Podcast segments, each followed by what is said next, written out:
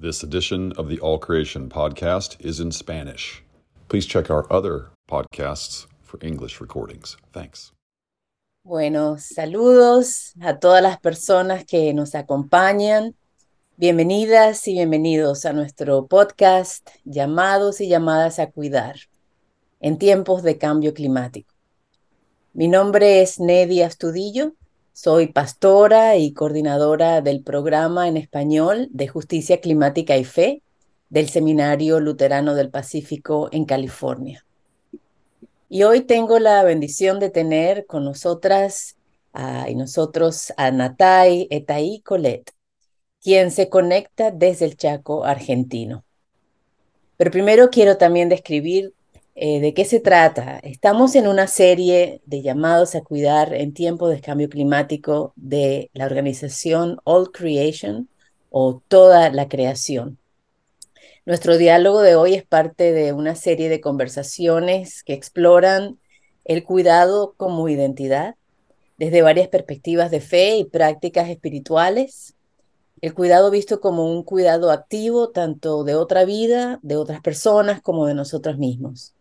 Y esta vez está marcado dentro de la COP28, el encuentro de las Naciones Unidas sobre cambio climático a tomar lugar en Dubái, en los Emiratos Árabes, desde el 30 de noviembre hasta el 13 de diciembre. Y por ello tenemos a Natay con nosotros desde el Chaco. Su trabajo de vida, su vocación y talentos en la realización de audiovisuales, como veremos en unos momentos, contribuyen al cuidado de la tierra fértil, de los bosques, de la biodiversidad, todos ellos sin los cuales no podremos vivir ni queremos vivir y tampoco podremos revertir el cambio climático. Pero bueno, vamos a dejar que Natay misma nos cuente y podamos comprender lo que significa cuidar el monte desde su contexto y cómo ella está utilizando sus dones para lograrlo y quiénes más, con quiénes más ella lo hace, eh, hace este vital y hermoso esfuerzo. Así que Natay, bienvenida. Gracias por acompañarnos y gracias por contar y compartir tu historia. Así que ahora, bueno, voy a darte la oportunidad para que tú mismo, tú misma nos cuentes de ti, de tu vida. Este, bueno, cuéntanos primero quién eres tú y cómo comenzaste con este hermoso trabajo. Bienvenida. Hey, muchas gracias. Eh, un saludo a toda la gente también que, que, va a mirar este video. Muchas gracias por, por estar y darse el tiempo para, para poder compartir con nosotras. Eh, mi nombre es Natalie Colet, eh, soy de Juan José Castelli, eh, un pueblo que hoy ya es ciudad, eh, que está ubicado en la provincia del Chaco, en el norte argentino, eh, de la cual tiene una característica muy interesante porque forma parte de una gran región boscosa que es el Gran Chaco sudamericano. De hecho, es el segundo pulmón más grande de, después de la Amazonía, ¿verdad?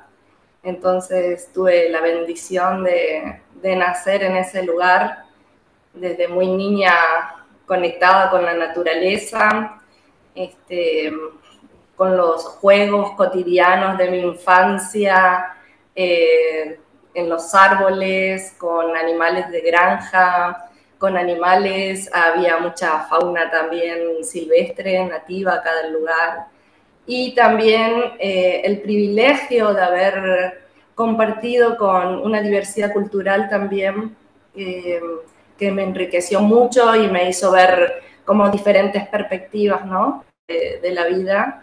Entre ellos había una colonia muy grande de, descendientes de alemanes del Volga, eh, con las comunidades COM, que son gente originaria acá del Chaco, y también con familias que, campesinas, criollas, que, que, eran del monte y se fueron algunas familias a vivir al poblado. Entonces, nuestros juegos de niños era siempre eh, multicultural y también rodeado de lo que era la flora y bueno, la fauna, ¿no? Entonces aprendí muchísimo y la verdad que fue muy linda experiencia eh, tener esa infancia muy dura y cruda por la realidad que se vivía, el contexto que se vivía eh, de, economía, de, mucha pobreza, ¿no? Pero a la vez muy rico el compartir, ¿no? Este, bueno, y con respecto a, lo que son los videos, yo creo que esto tiene muchísimo que ver de, lograr o querer eh, filmar flora y fauna, tiene mucho que ver, nace desde ahí, desde niña. Yo a los ocho años había recibido una pequeña cámara fotográfica de rollo y sacaba fotos a todo, a todo el mundo, a mis amigos, a todo lo que me rodeaba y, y después iba y trataba de imprimir esas fotos, la mayoría fuera de foco o mal sacadas, pero bueno, era eso, ¿no? El, el estar, el probar, el jugar. Y, bueno, yo creo que ahí van haciendo todo este hilito que hoy ya de adulta eh, me hizo estar donde, estoy, hacer lo que hago, digamos, que es lo que me apasiona, que es poder registrar eh, flora y fauna eh, dentro de lo que se le llama acá el impenetrable chaqueño, que de hecho es un lugar muy hermoso, muy interesante, con una biodiversidad muy grande, eh, con un bosque adaptado a lo que es el clima de esta región, eh, a las condiciones de esta región. Es como un desierto que tiene bosque. Sin el bosque esto sería un desierto, sería desertificado y, le da una vida muy particular en lo que es la biodiversidad. Y a la vez es un bosque donde vive muchísima gente, tanto gente wichí y así también gente campesina, criolla, que viven del, en el bosque y tienen una relación muy importante con, con él, ¿no? Este, bueno, eso un poco mi, infancia y mi contexto en el donde me crié, este, y que todo esto me fue llevando a poder estudiar, y a poder eh, estudiar cine en la Universidad de, Córdoba, em, de la cual también en un momento me voy de la universidad porque me di cuenta de que todo lo que se daba ahí era más que nada ficcionales, televisión, como más eh, de la ciudad, ¿no? Y yo lo que estaba buscando era como otra línea, una línea que me haga a mí eh, estar en el monte y poder registrar. Entonces todo lo que fui logrando fue más que nada prueba y error de una forma autodidacta eh, en la realización audiovisuales. Eh, si, si, quieres podemos tal vez pasar uno de estos videos todos cortitos y creo que si quieres compartir parte de la historia en la medida en que van pasando las imágenes, podemos hacerlo dame un momento nada más para, para compartir.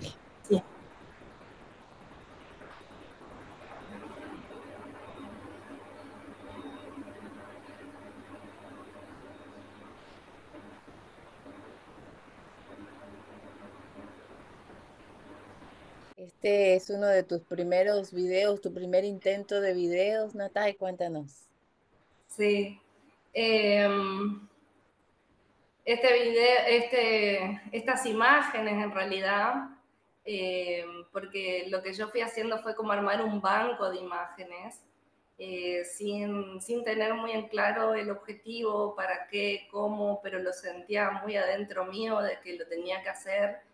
De hecho, me sentía muy bien haciéndolo, me siento muy bien haciéndolo porque eh, el estar registrando estas imágenes me hacía sentir de que todo lo que me rodeaba, todo lo que veía, los detalles, eh, todo lo que el monte me estaba brindando estaba vivo y a mí me hacía sentir viva, ¿no?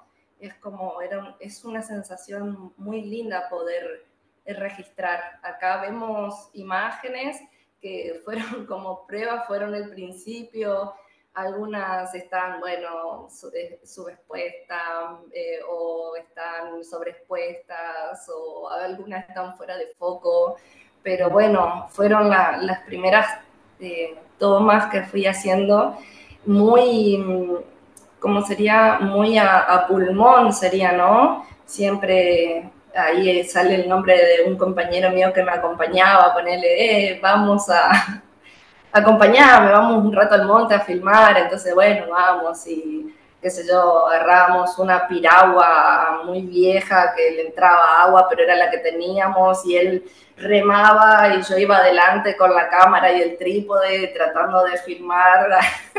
y bueno, todas esas, esas pruebas al principio sí era como, eh, era eso, como, viste, probar, jugar, experimentar. También sentía que que el hecho de la cámara una, era una excusa en realidad como para poder, poder vivir eso con un otro motivo que no sea solamente ir. Pero después también me fui dando cuenta de que iba, iba teniendo una importancia, ¿no? Poder hacerlo. Porque también me fui dando cuenta y rememorando un poco mi infancia de cuando veíamos con mis amigos ahí en Castel y nos juntábamos todos a mirar en una tele vieja, esas que se daban vuelta para cambiar de canal con antena y todo eso. No soy tan mayor, pero llegué a usar esa tecnología. Yo la recuerdo. Y, mirábamos estos canales de animales, ¿no? De flora, fauna, que generalmente siempre eran del continente africano, lo que se pasaba en la televisión.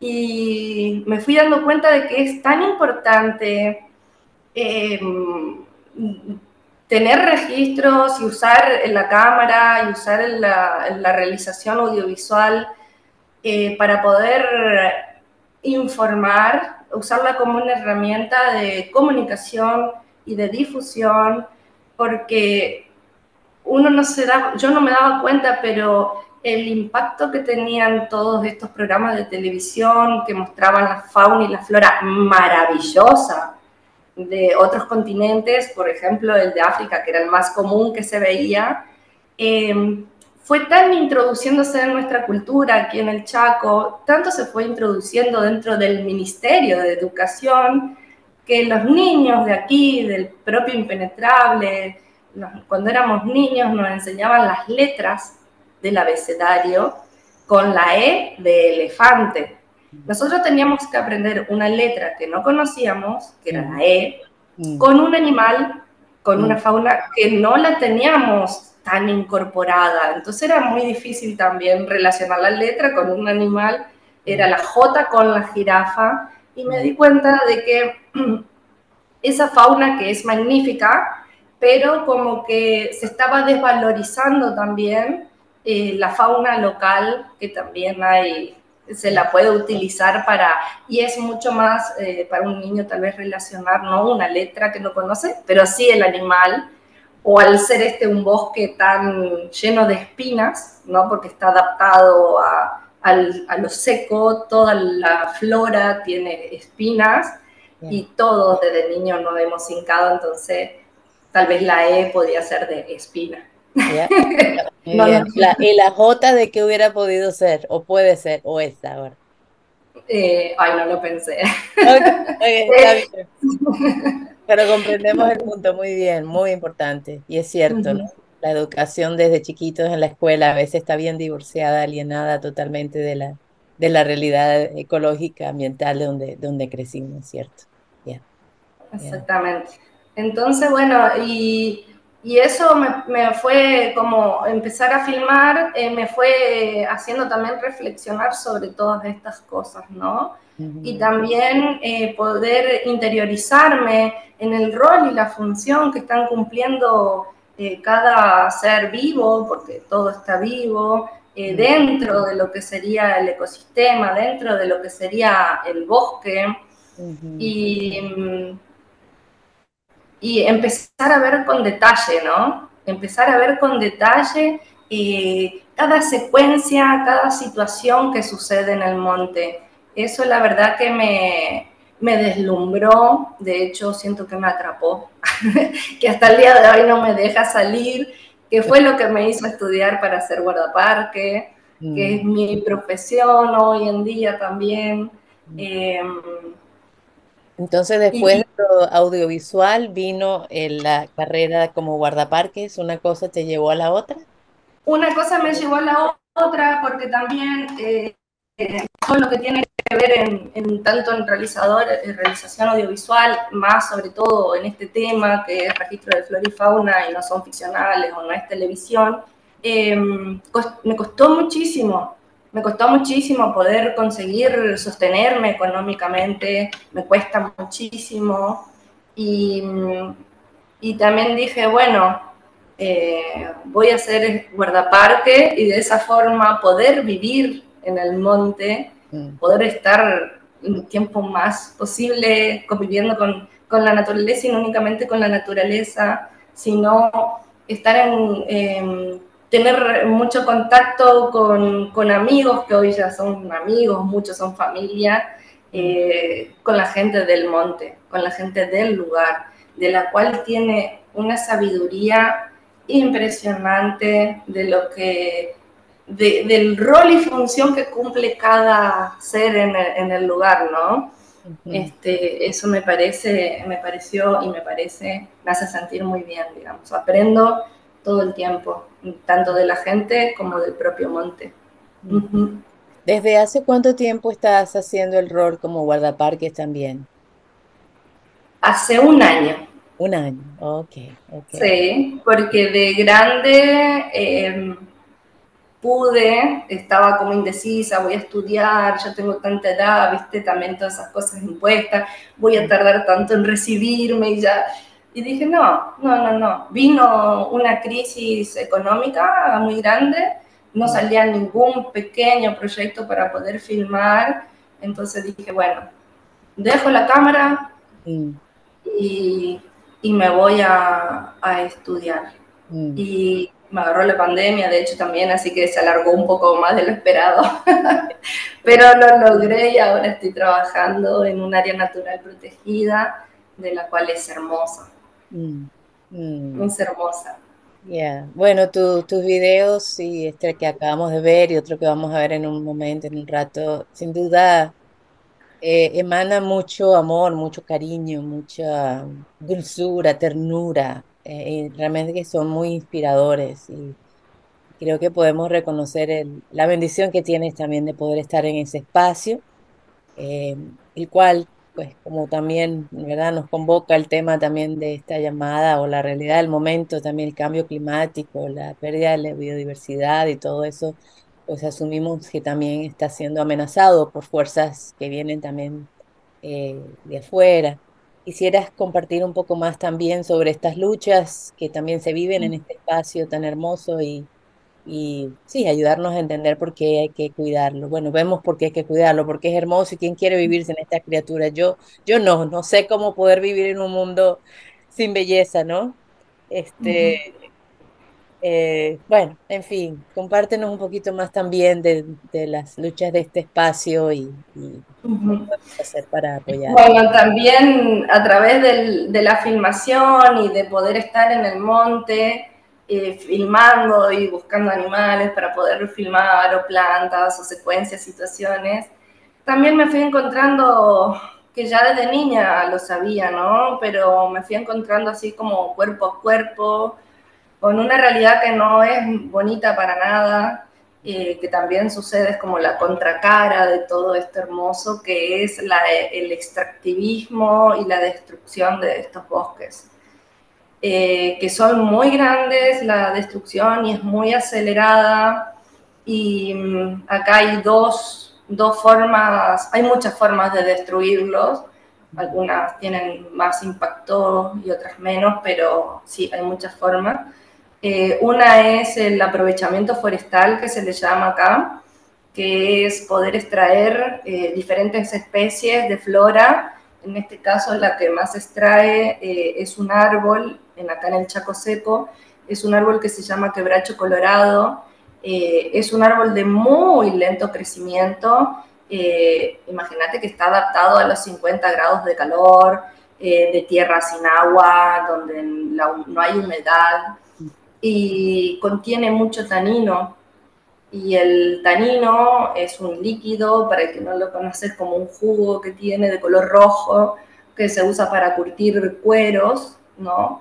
Entonces, acá hace muchísimos años en mi provincia hay dos fábricas muy grandes de extracción de tanino, donde se procesa el árbol, y ese tanino eh, después se lo exporta.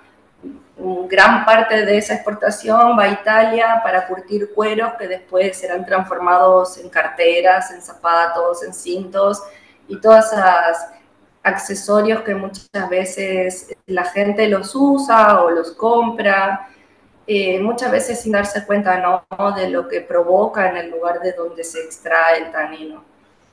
Em, también hay otro árbol que se llama palo santo, que es un árbol muy particular, muy especial en la zona, que es medicinal y que es aromático, donde también limpia y eso también se extrae y se hacen como tablitas, maderitas de piso de parqué y se las exporta a China para que la gente de China pueda tener sus viviendas de piso de parqué con, con, esta, con este árbol.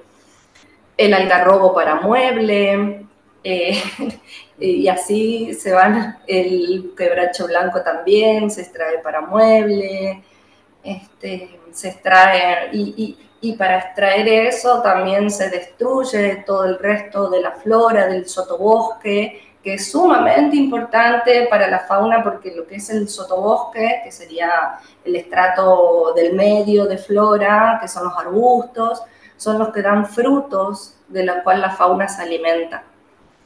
Eh, acá también de fauna estamos hablando de especies que son endémicas, que son evolutivamente únicas, que no existen en otra parte del mundo, como el chancho quimilero, con la martineta chaqueña, especies que están en extinción, como el tatu carreta, el oso hormiguero, el chaguareté. Eh, están en situaciones límites donde quedan muy pocos individuos y mucha gente de la conservación está tratando y los pobladores están tratando de que no se extingan, pero aparte del extractivismo, también se está realizando lo que es cambio de uso de suelo, se le llama. Todos estos nombres son técnicos que son a través de la ley 26331, que es la ley de bosque, que pertenece al presupuesto mínimo que viene a través de convenios internacionales donde Argentina firma un tratado y se baja en forma de esta ley eh, para cuidar los bosques de Argentina, de la cual no se cumple, esta ley y donde se hace cambio de uso de suelo, que sería sacar todo el monte con topadoras y cadenas, lo van arrasando. Hay imágenes en Google, en YouTube para buscar, donde se va arrasando, se amontona en un sector y se le prende fuego. Porque a las personas que vienen a hacer cambio de uso de suelo, la mayoría no son chaqueños, eh, gente de mucho dinero para poder hacer esa clase de, de, trabajos, esa maquinaria, y no le interesa el árbol ni la caminera, no le interesa, sino que directamente se prende fuego. En esa prendida de fuego, acá hay tortugas, hay animales dentro de los árboles, hay animales que no pueden escapar del fuego, entonces como que ahí se va todo, ¿no? Eso se, se, ocupa para hacer monocultivos y el monocultivo lo que acarrea es fumigación y la fumigación lo que acarrea es la contaminación del ambiente y obviamente de las personas, de los ríos y todo. Acá hubo un caso muy particular donde un gran estanciero fumigó y contaminó a 700 personas de un pueblo y quedó impune. ¿no? Es como esa cuestión también ahí muy macabra de, negociaciones, ¿no? Donde la gente local es la que termina sufriendo estos negocios que no dejan dinero a, la gente del lugar ni a la provincia, sino que el dinero también, así como se va la planta, se va la fauna, también el, el dinero es el que se va, no queda, no soluciona los problemas cotidianos de las personas. Entonces con estas nuevas tierras se siembra eh, la soja o la soya eh, y entonces también para el ganado. ¿es, correcto? Algo, algo más que empieza siendo parte de esta venta de estas tierras, cómo la utilizan. ¿Y esa soja es para consumo nacional o esto también es para consumo internacional? No, eh, acá no, no, no, se consume soja. Nosotros, por lo menos acá en el Chaco, no, somos consumidores de soja. Eh, esa soja lo que se hace es exportarla a, Europa para que los, el ganado o, por ejemplo, los cerdos, los chanchos, puedan alimentarse de, de, esa, de esa soja para que después eh, las personas de Europa puedan alimentarse. De hecho, me parece muy, eh, muy, también muy peligroso para la gente de Europa consumir esos cerdos que consumen esa soja, porque el tratamiento que se, que se le hace a la soja para que crezca también es muy contaminante, ¿no? Con el tema de los pesticidas, herbicidas, eh, glifosatos, una cantidad de productos que se le echa y la, modificación genética de la soja para que pueda crecer en lugares como el Chaco, donde no hay agua. Entonces se modifica genéticamente para que la planta no necesite el agua. Entonces es un producto eh, peligroso, diría yo. Natalia, ¿qué tal si compartimos ahora tu video este, em, de, Viva Monte y continuamos? ¿Está bien?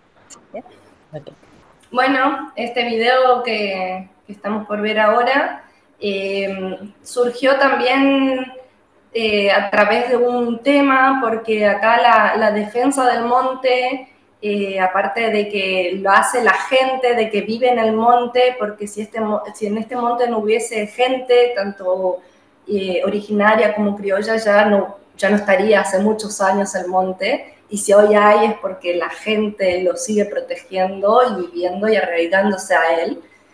Y em, hay muchas formas de defenderlo. En este caso, Leco Zamora es del pueblo Huichí y es un poeta, eh, un escritor, de cual él ya tenía este relato, era parte de, su repertorio, que tiene que ver justamente con el cuidado del ambiente. Y eh, el chino Niveiro, que es un amigo, eh, que es músico, tenían este repertorio armado y en un momento me dicen, Nata, vos que tenés el banco de imágenes? Ponle imágenes a esto.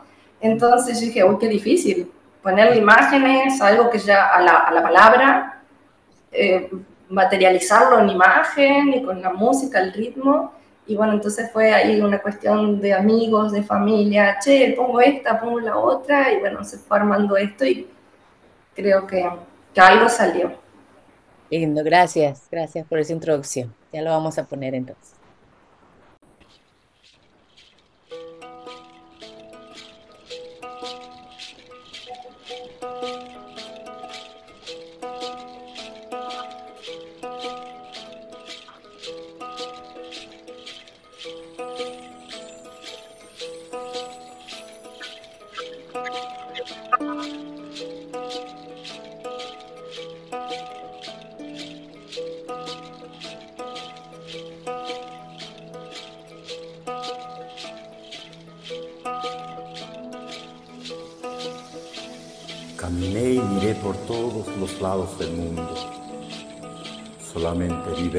Salud sobre la tierra.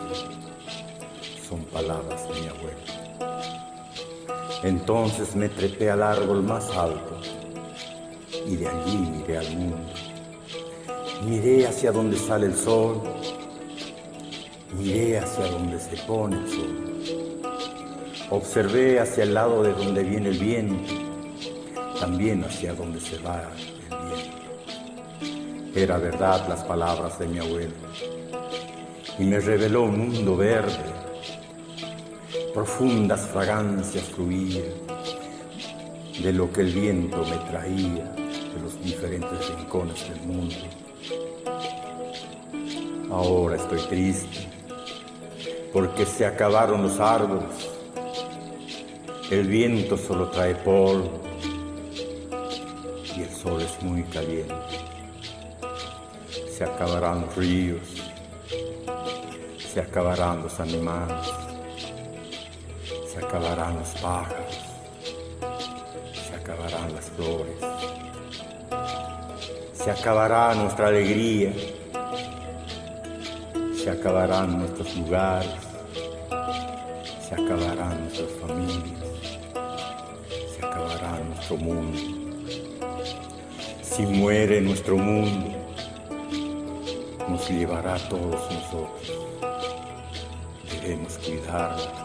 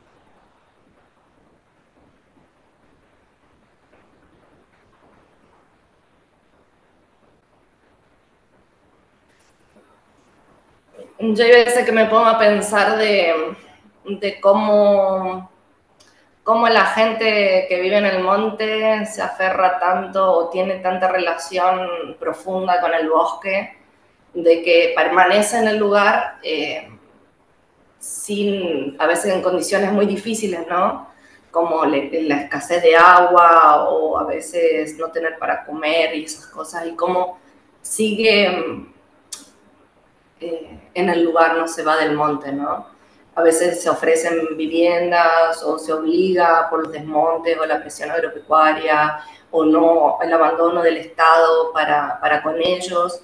Eh, y muchas veces se tienen que ir a, a ensanchar los pueblos en la periferia de los pueblos, donde también se torna muy complicada la vida porque lo que, lo que tiene el monte es también el alimento de día a día, ¿no?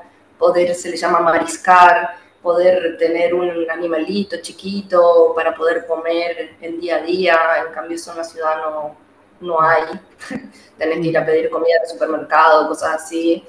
Y yo digo, y siempre me, asombra eh, la permanencia de la gente en el lugar, con su piel muchas veces curtida, con el viento norte, y siguen estando y más allá de las adversidades, y ahí uno se da cuenta eh, la espiritualidad que hay con el monte, ¿no?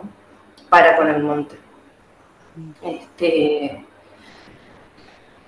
y más ahora que llegó, está llegando diciembre, la semana pasada tuvimos más por encima de 51 grados de calor, eh, estamos hablando de un lugar donde no hay humedad, sequía total, donde mm, no, antes siempre hizo calor, ¿no? En esta zona, pero como que estos últimos tiempos se ve y se ve que la gente comenta también la del propio monte, uff, qué calor que está haciendo, ¿no? Y estamos hablando de gente que no tiene electricidad, que vive muchas veces en casas de barro y, no tiene aire acondicionado, ni hielo, ni nada de esas comodidades. Eh, y, se, se, ven afectados cada vez más, sobre todo con la falta de agua, que por el calor se termina evaporando mucho más rápido, o eh, en la sequía misma, el poca agua que hay, se vienen todos los insectos desesperados,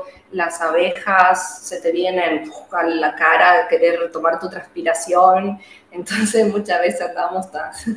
y, y las aguadas como que no están quedando... Eh, como quedaban antes, ¿no?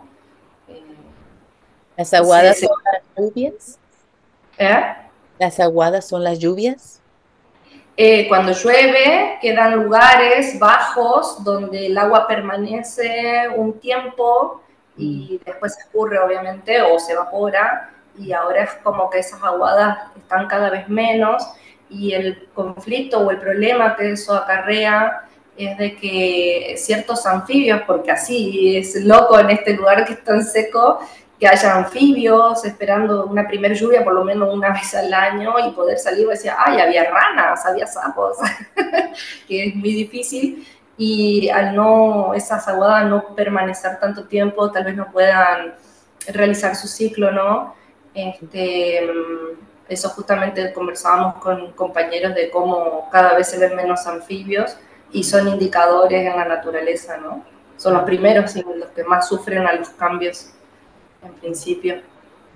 este, me parece interesante también contar con todo esto el tema del cambio de uso de suelo, o sea, el desmonte por grandes empresas, de que del 2019 también vienen pasando sucesos que son tormentas de tierra, que se le llaman, donde yo nunca la había vivido en toda mi vida y se vivieron mucho en los poblados, que ya tienen todo un desmonte a la vuelta, de que vienen vientos muy fuertes, que siempre hubo vientos, pero no de tierra.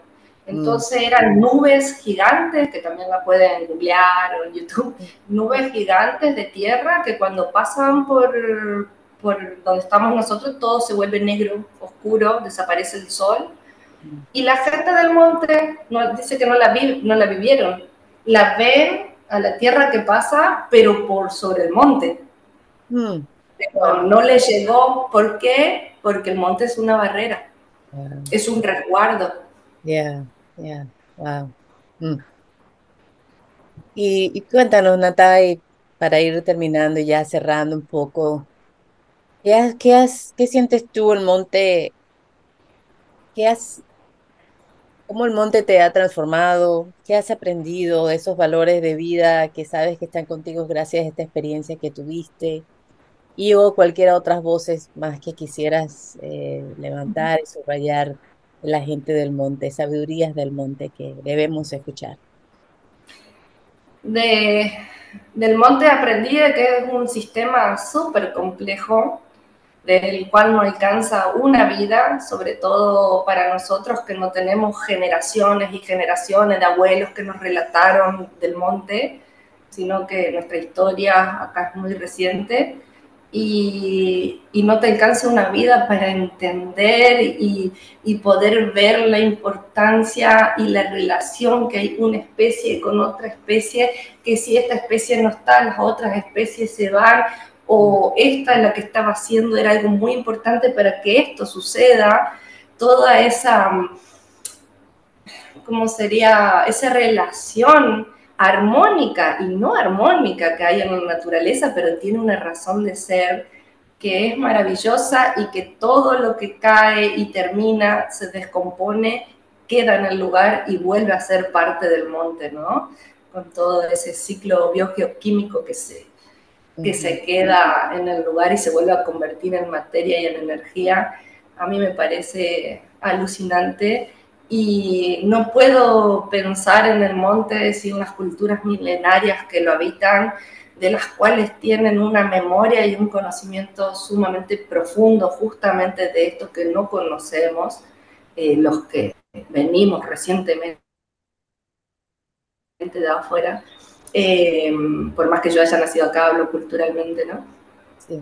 Y, y, lo que tienen para enseñar y para aportar y muchas veces no se, lo, no se los escucha, no se los toma en cuenta y hablan sobre los riesgos que se están corriendo, hasta muchas veces la pérdida de la cultura, del idioma en su propio pueblo, ¿no? Me gustaría que pusiéramos en este momento estos videos bien cortitos, dando la oportunidad de escuchar sus voces. ¿Es parte de tu proyecto también?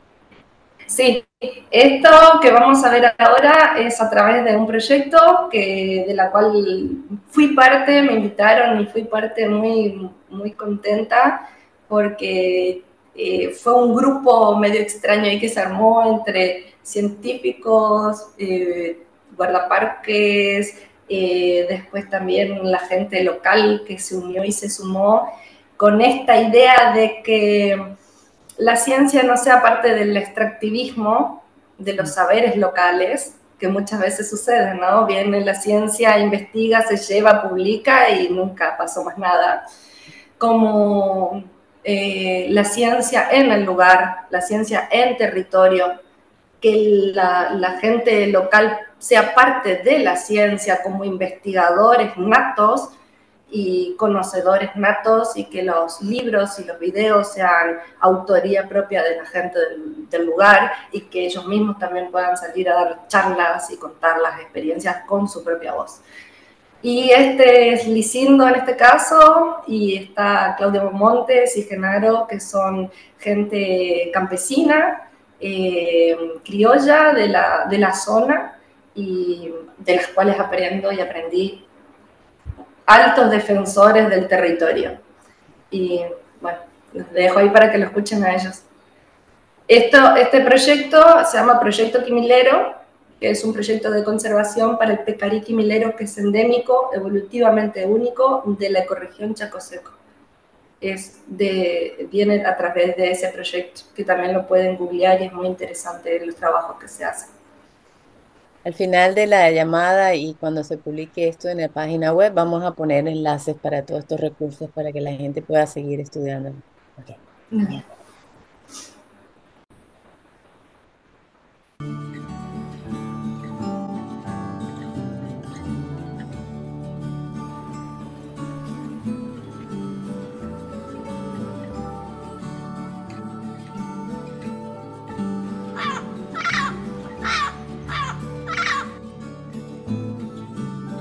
Terminen de tocar todos los montes, bueno, los animales, eso no es que los van a matar ya los cazadores que andan por, como en algún campo, eso, sino que el que más plata tiene, tiene la posibilidad de darle de comer a estos animales y comercializarlos, porque a eso están apuntando.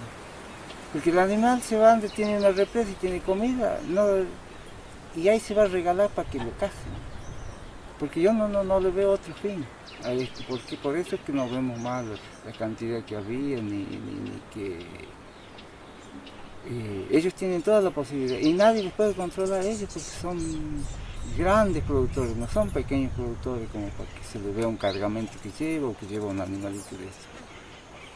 Y ese es el peligro que, que lo veo yo, que existe, está existiendo y va a tener que ser porque de, topar los montes no van a parar.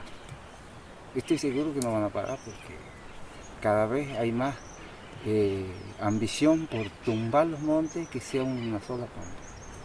Nuestros chacos lo apuntan así. Eso es lo que puedo decir yo hasta aquí. Diría que nunca se tendría que topar, porque así como los animales que uno criamos, los animales silvestres van a, no van a tener comida. Si lo topan ni los loros van a tener a dónde volver, por ellos tienen sus huecos, que todo el año ponen el mismo hueco, ellos no cambian. Y si los destruyen, igual que el topa, iguana, mulilla, tatú, al topalo, o le prenden juego, no lo matan. Y algunos se van por otro lado, no les queda otra, ¿viste? Toda la vida mejor sería protegerlo al monte como está. Sí, eso es lo mejor del animal, de eso hemos vivido y de eso tenemos que cuidarlo, proteger tanto el animal como sea la vaca, la chiva, el chancho, como los animales salvajes. Porque de ese vivíamos antes, que nunca lo acabarían. Porque de, eso, lo antepasado, vivido más de la carne, los bichos y el cuero lo vendíamos para la mercadería. No lo dañen, que traten de que, que produzca. Y tanto del animal también, como ustedes para criar es muy lindo. Importante tener. El tener no ocupa lugar y es lo mismo que el saber.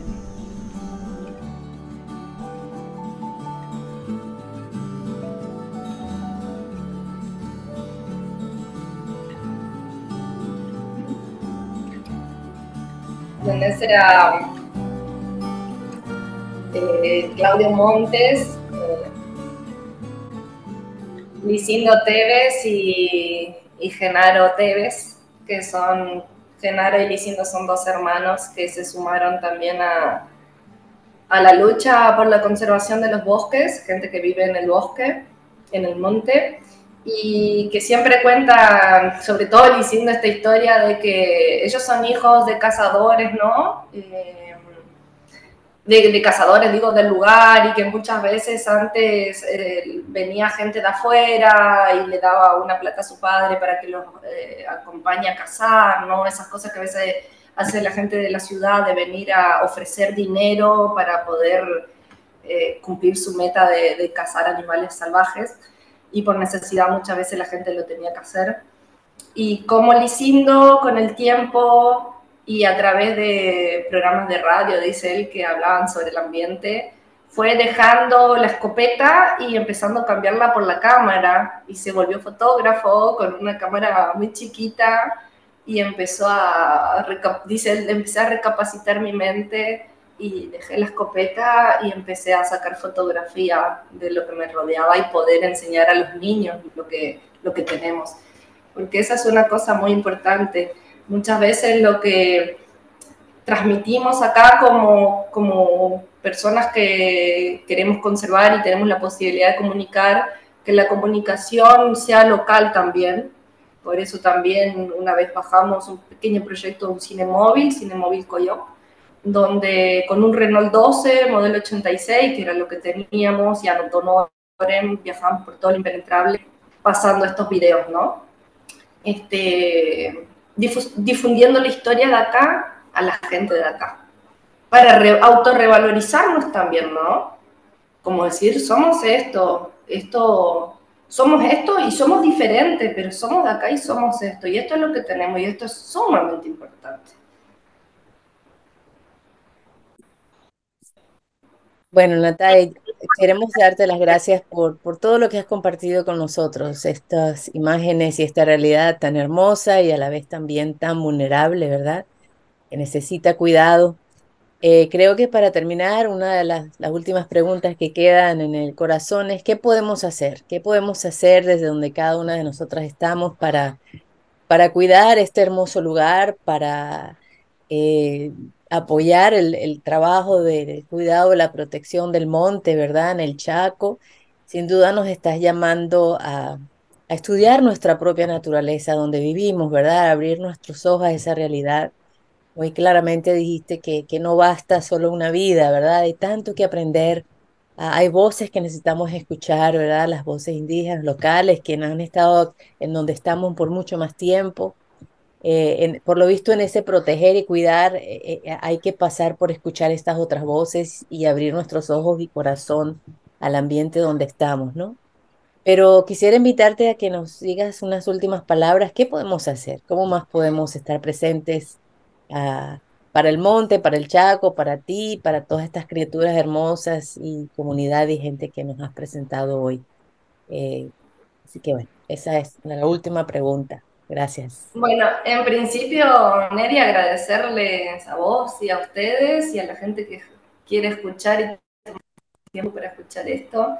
Agradecerles a ustedes por tenernos en cuenta en este rinconcito del planeta y entenderlo así también como algo grande, pero también parte de algo mucho más grande, de que creo que la gente en donde esté, en el lugar que se encuentre, aunque sea en el medio de un departamento, en un noveno piso, este, está rodeada de un ambiente, es parte de un ecosistema y poder no desmerecer el lugar donde está, sino empezar a valorizar lo que hay en cada lugar de donde uno está.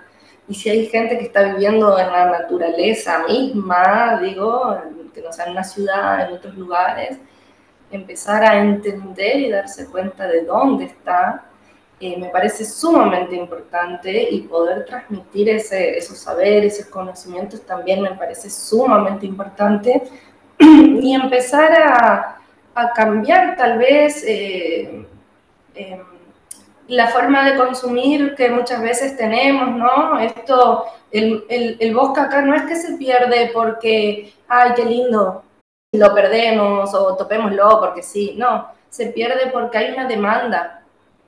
Desde el exterior hay una demanda de utilizar estos recursos que salen de una forma muy macabra, ¿no? De, una, de situaciones hasta de esclavitud, de gente que tiene que venir a trabajar para sacar esa materia prima este, en condiciones muy feas y eh, se llevan todo la variabilidad genética, se llevan todo las eh, proteínas, los minerales, se van con todo, no es únicamente un árbol o un animal, sino que es todas cosas que no vemos, moléculas, genética, y, y cómo yo desde, desde mi casa, que vivo en otro lugar, eh, decir, ah, bueno, ¿de dónde estoy comprando este producto? ¿De dónde viene este producto que estoy comprando? Entonces, empezar a prestar atención de dónde estoy comprando, de dónde sale el producto que estoy comprando, y me lo pongo para mí también. Nosotros como chaqueños, ¿qué productos estamos comprando que no son de acá, vienen de otro lado? Muchas cosas de plástico con luces y, bueno, ¿de dónde viene eso? ¿De qué manera se lo fabrica, no? Eh, y prestar atención a eso y exigir como consumidores, ¿no? Tampoco ambicionar a tener muchas cosas, porque lo material no hace la felicidad a costilla de otra gente que está sufriendo para que yo lo tenga, ¿no? Tratar de poder vivir con lo justo y lo necesario para poder vivir feliz. Eso creo que sería. Muchas gracias, Natalia. Mucha sabiduría ahí para escuchar en estos días y todo esto es parte también de poder resolver y encontrar el camino para resolver el cambio climático. Todo está conectado, todo está conectado. Bueno, desde ya te deseamos lo mejor en tu, en tu trabajo, ¿verdad? Eh, eh, tanto en el bosque, en el monte, como con la cámara. Gracias por compartir todas estas historias y seguiremos, te seguiremos este, eh, siguiendo para ver todo lo demás que vas a seguir compartiendo con nosotros. Así que te deseamos lo mejor. Eh, y hay algún un, último video que quieres compartir, quieres presentarlo también y con eso pues terminamos y nos despedimos de una vez también con quienes nos escuchan. Sí, este video a mí me gusta mucho, me interesa porque son muchas voces de jóvenes, jóvenes y jóvenes hermosas personas que conocí en un encuentro que se llevó a cabo en Río de Janeiro. Y mm, me pareció muy interesante porque también uno se da cuenta que no únicamente el extractivismo y esta ambición que tienen diferentes poderes sobre nuestros, nuestra naturaleza local, no es acá nomás. Es en, en este caso, hablando de América, es en toda América. Entonces, escuchar voces de colegas que están también diciendo basta, ¿no? ¿Hasta cuándo? Basta. Eh, vivamos, tengamos otro paradigma de vida, transitemos la tierra desde, otro, desde otra forma de caminar, ¿no? Eh, creo que, bueno, salió esto de una forma improvisada, así que con la consigna, eh, di lo que está sucediendo y dilo como que basta. Bueno, ese es un cortito video que me interesó a nivel latinoamericano.